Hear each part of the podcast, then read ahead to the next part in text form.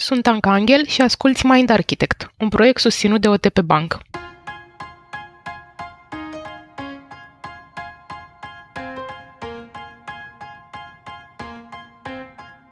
Să recuperezi somnul pierdut de-a lungul săptămânii în weekend nu e o soluție bună. Discutăm despre asta, dar și despre altele în episodul de astăzi. De ce toate mamiferele dor? Care sunt neurotransmițătorii care te trimit la culcare? Ce se întâmplă când dormim? Care sunt fazele unui somn normal? Ce beneficii surprinzătoare are somnul asupra sănătății și bunăstării psihice? Și de ce visăm? Un episod despre somn care te va ține treaz.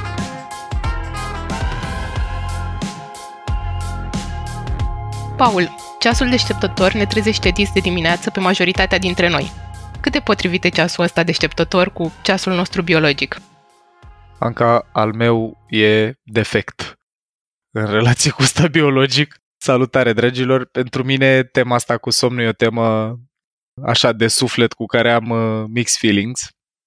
Încep așa și v-aș propune să începem episodul ăsta cu o recomandare de carte că nimic din ce vom putea acoperi noi în 20 de minute nu se compară cu bogăția din uh, lucrarea omului ăstuia. E o carte pe care eu am citit-o anul trecut și mi-a resetat filtrele în relație cu somnul, se numește Why We Sleep, de ce dormim, și e scrisă de Matthew Walker. Matthew Walker e un neurocercetător britanic care a scris o carte foarte amplă, eu am ascultat-o și are vreo 13 ore, numai despre somn. E și... tradusă și în limba română și se numește chiar A, așa, despre somn. Perfect, perfect, perfect. Eu nu, nu știam dacă e și la noi, e cu atât mai bine. Deci despre somn la noi, Why We Sleep, dacă preferați să o ascultați Audible sau Kindle sau ce vă place. Bun, revenind la ceasul nostru biologic.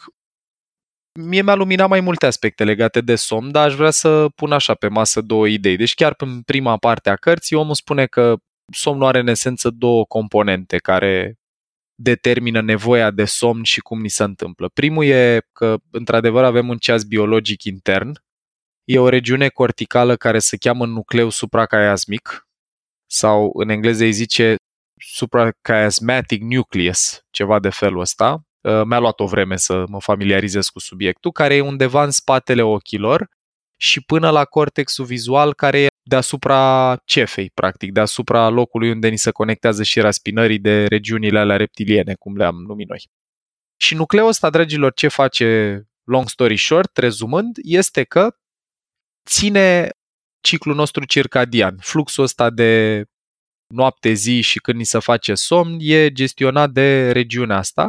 E ca un ceas biologic intern, ca să adresez fix comparația pe care ai făcut-o tu, Anca și el e responsabil împreună cu secreția de melatonină care ne anunță că a venit momentul să ne culcăm. Uite, de exemplu, un prim insight pe care eu l-am avut din carte și s-ar putea să fie relevant pentru mulți oameni care ne ascultă, mai ales dacă ne ascultați dimineața în mașină, dragilor, în drum spre birou și vă doreați ca nucleul vostru supracaiasmic să vă mai dea câteva minute sau ore, e că eu am crezut o perioadă lungă de timp că melatonina te face să-ți fie somn. Sau mă rog, că melatonina contribuie la somn activ, gen iei melatonină și să face somn. Și ce am aflat în cartea lui e că neurotransmițătorul ăsta în esență, el tot ce face e ca un arbitru la o cursă care trage cu pistolul și anunță că a venit momentul să pornească competiția, dar e altă substanță pe care Walker o asociază cu sleep pressure, adică cu senzația de somnolență și substanța asta se acumulează parcursul întregii zile în creierul nostru de când ne trezim până la prima repriză de somn și se numește adenozină. Deci somnul are două, trei componente. Nucleul supracaiasmic, care e ceasul biologic intern, și el știe să regleze metabolism și multe altele în funcție de ciclu noapte-zi, melatonina care trage cu pistolul și anunță că a venit momentul să mergem la nani și adenozina care efectiv este presiunea pe care o resimțim pentru a dormi, adică senzația aia de somnolență, de ploape, de ochi grei, de la adenozină vine, nu de la melatonină. Și dacă e să mai punem așa încă de la început pe masă o idee foarte interesantă, e că, de exemplu, cafeaua are un capitol despre adenozină și cafea Eu am crezut o perioadă foarte lungă de timp că cafeaua îți dă energie.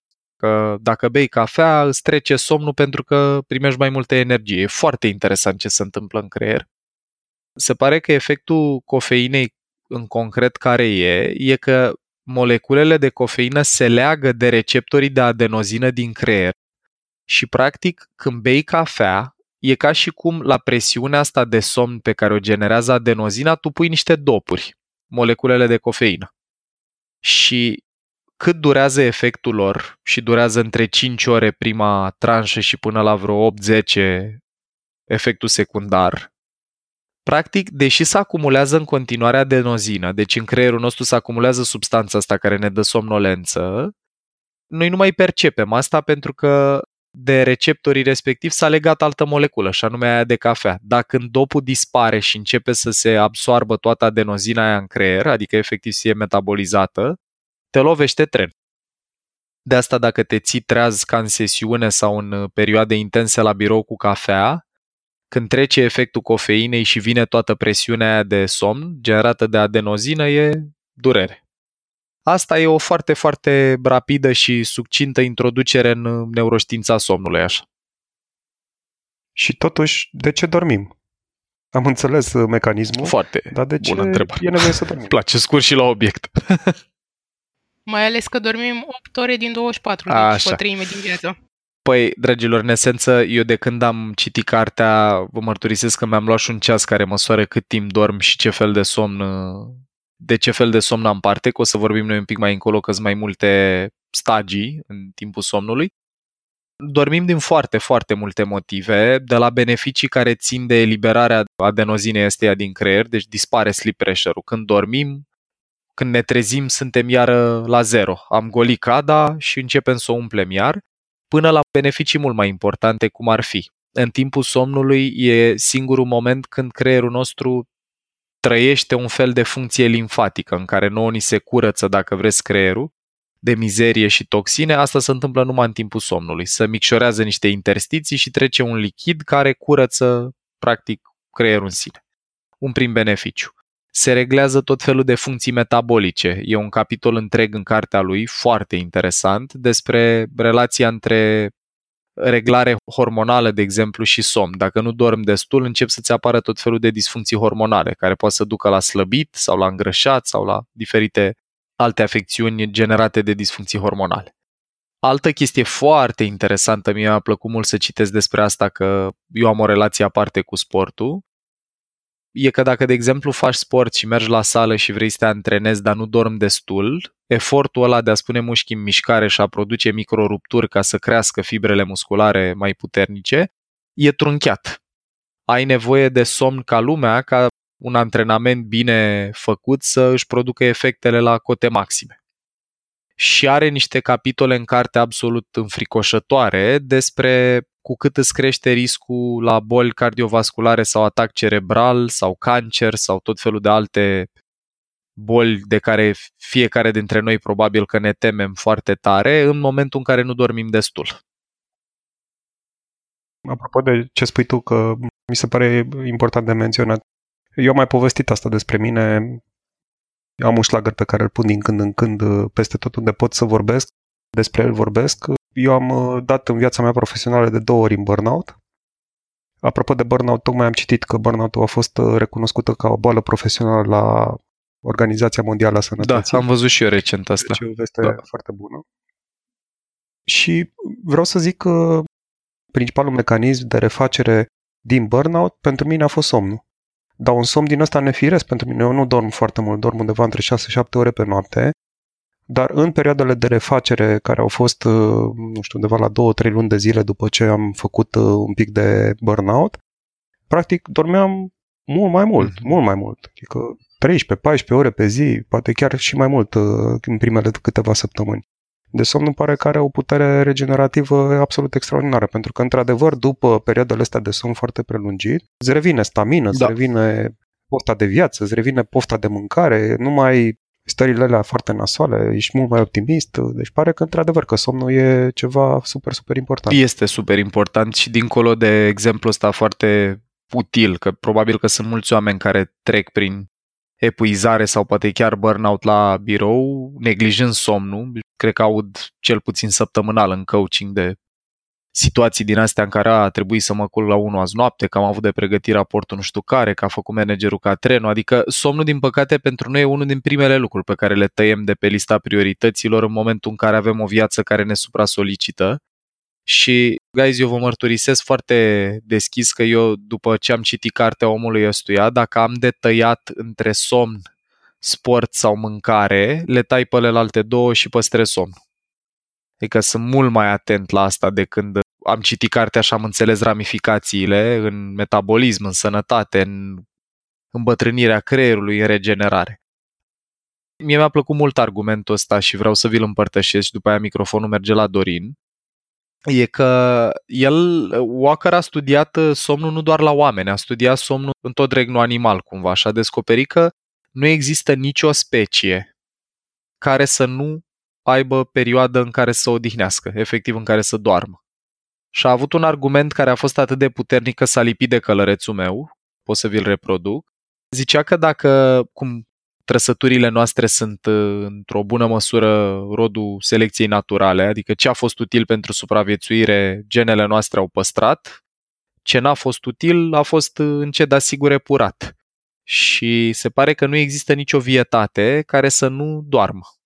Și atunci se pare că, deși suntem abia la început în înțelegerea tot ce se întâmplă în capul nostru când dormim și toată, toate ramificațiile astea legate de creier, și de, mă rog, efectul asupra sistemului nervos extins, e super important că altfel am fi avut vietăți care să puteau dispensa de funcția asta. Ziceai că ne povestești un pic de etapele somnului și în perspectiva asta mă gândeam cât de mult ne ajută alarma să ne trezim dimineața și mai ales dacă ne obișnuim să-i dăm și snus din 5 în 5 minute și cum e din uh, perspectiva asta cu etapele de somn. Da. Walker vorbește în carte despre trei și, mă rog, eu am mai făcut și o școală de neuroștiință în Australia anul trecut și și Seara Măchei cu care am făcut școala asta, o doamnă doctor de acolo, tot despre astea trei vorbește ca fiind etapele importante.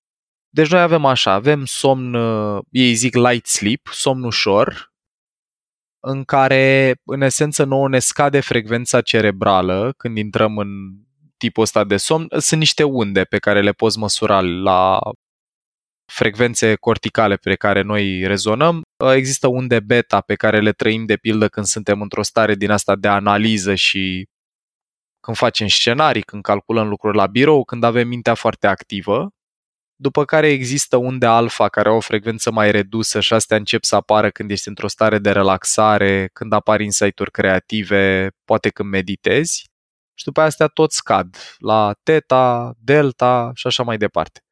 Și când uh, intrăm în somnul ăsta ușor, o să-i zic în engleză de aici încolo, o să folosesc un pic engleza în episod, că mi-e mai ușor.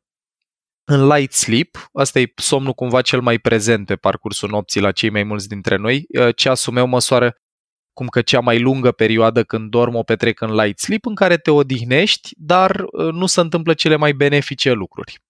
Alea benefice tare apar în următoarele două etape. Una din ele se numește somn profund, deep sleep îi spun ei.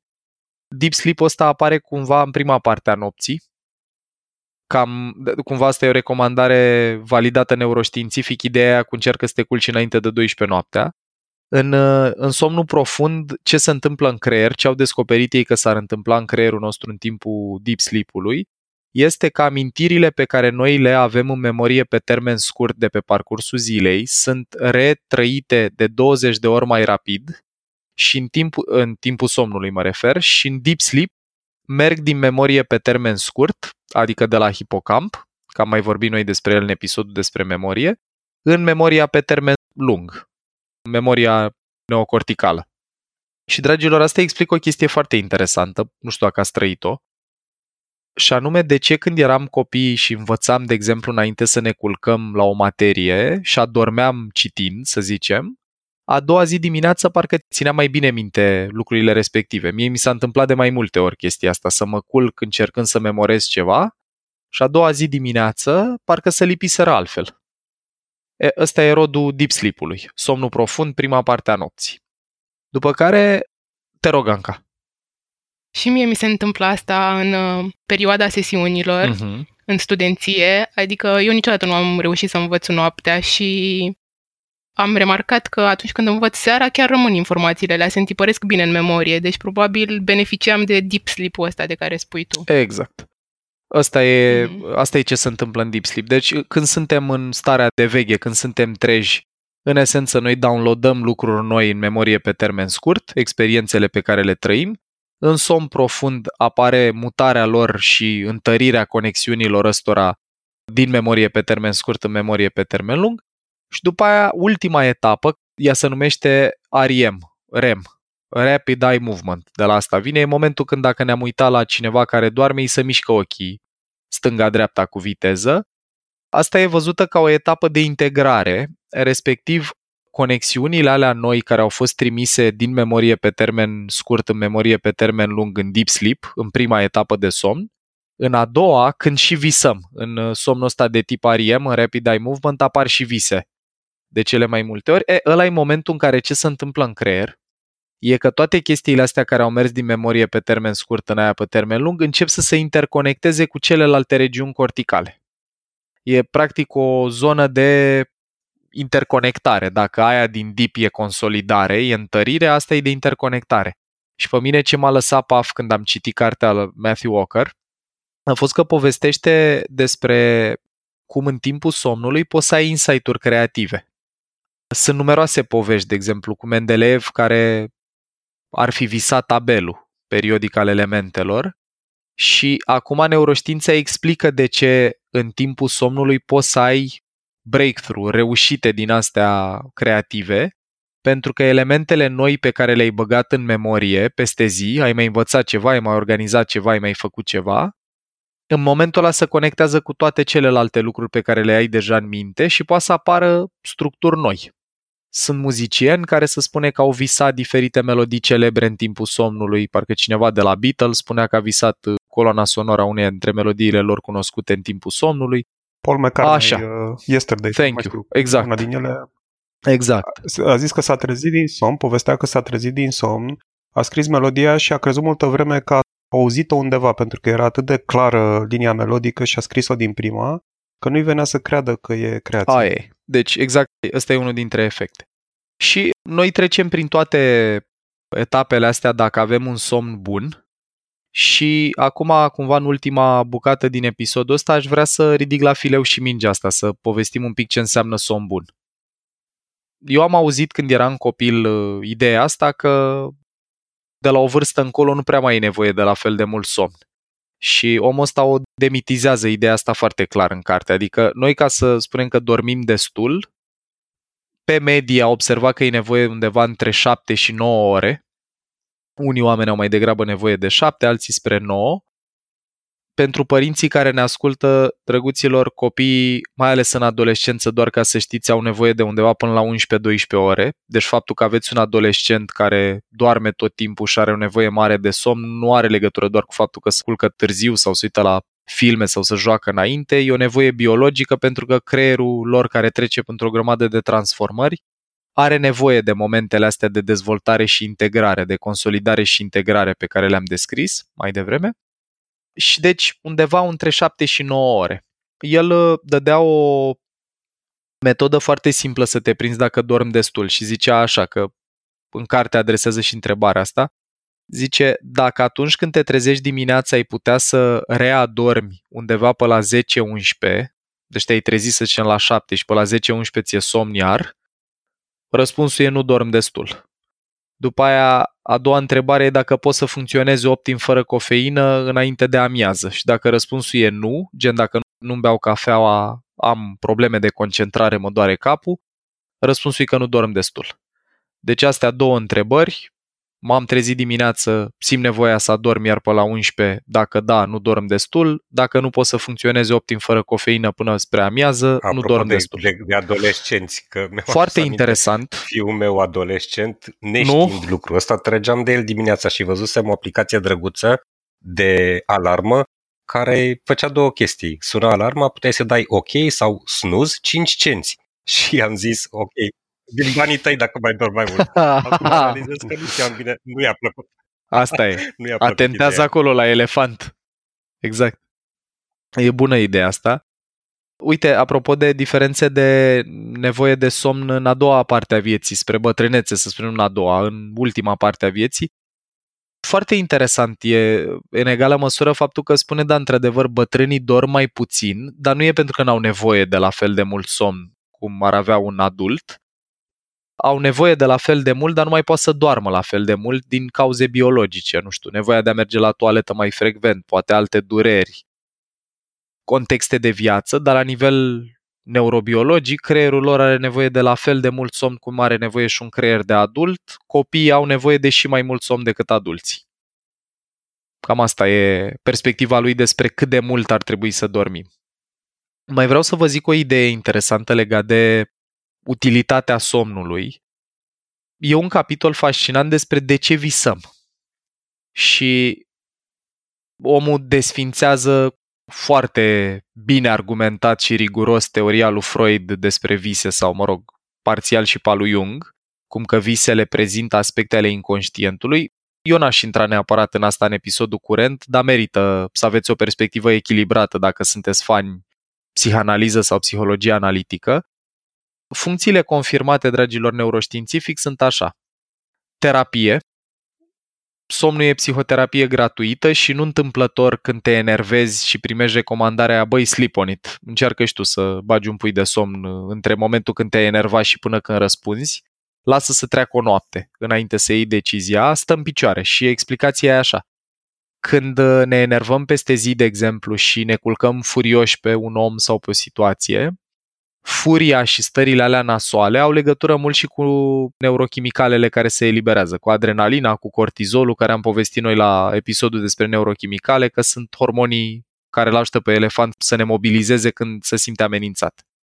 Partea foarte tare e că atunci când dormim, noi în esență trecem prin evenimentele de peste zi de 20 de ori mai repede și le memorăm, deci ne trezim cu amintirile alea stocate, dar în timpul somnului nu se eliberează cortizol.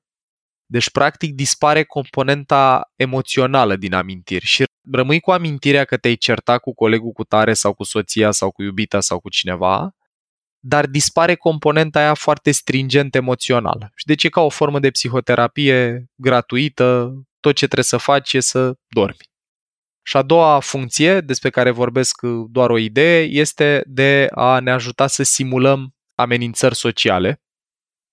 Deci în timpul somnului ce au mai descoperit ei că se întâmplă e că practic creierul nostru simulează scenarii, problem solving face, cu probleme care ne preocupă. Și aici cumva se leagă un pic de teoria lui Freud și respectiva lui Jung, cum că în somn apar aspecte inconștiente. Nu sunt neapărat inconștiente, sunt preocupări mari. Și creierul nostru în timpul somnului face simulări ca să vadă cum poate să le rezolve mai bine în lumea reală. Să folosește de tărâmul ăsta al viselor ca să ne ajute să simulăm scenarii pe care dacă le trăim în lumea reală, să putem să le adresăm mai bine. Eu plec, deci, cu două lecții din uh, podcastul ăsta, Paul. Prima e că acum am dau eu seama de ce am visat uh, de câteva ori în viața mea că eram în fundul gol în public.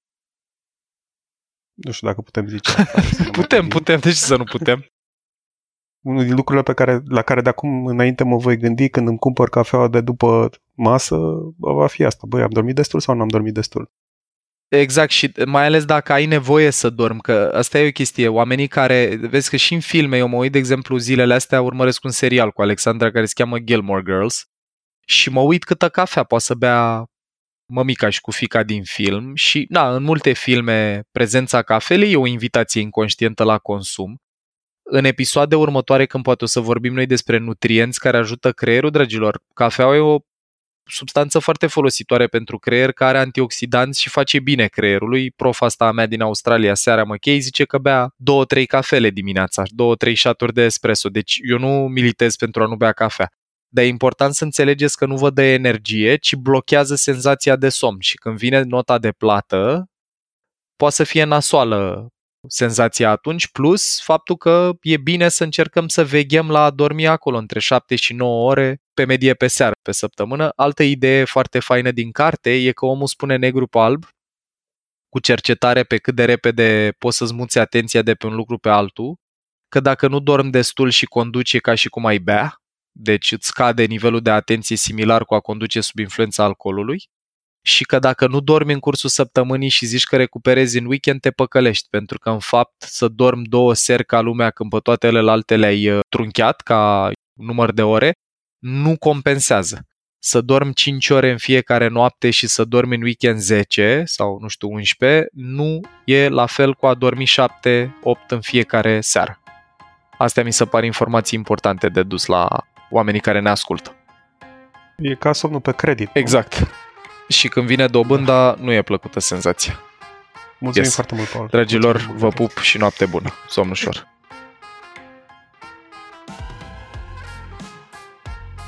Ai ascultat un episod din Mind Architect, un podcast al lui Paul Olteanu și al invitaților lui, Anca, Tudor și Dorin.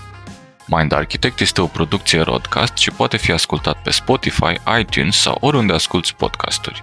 La Mind Architect contribuie cu vocea lui și Vlad Bogos. Abonează-te la podcast pentru episoadele viitoare, iar dacă vrei să ne susții pentru a continua producția acestui podcast, intră pe mindarchitect.ro în secțiunea Donează sau dă-ne un share în rețeaua ta.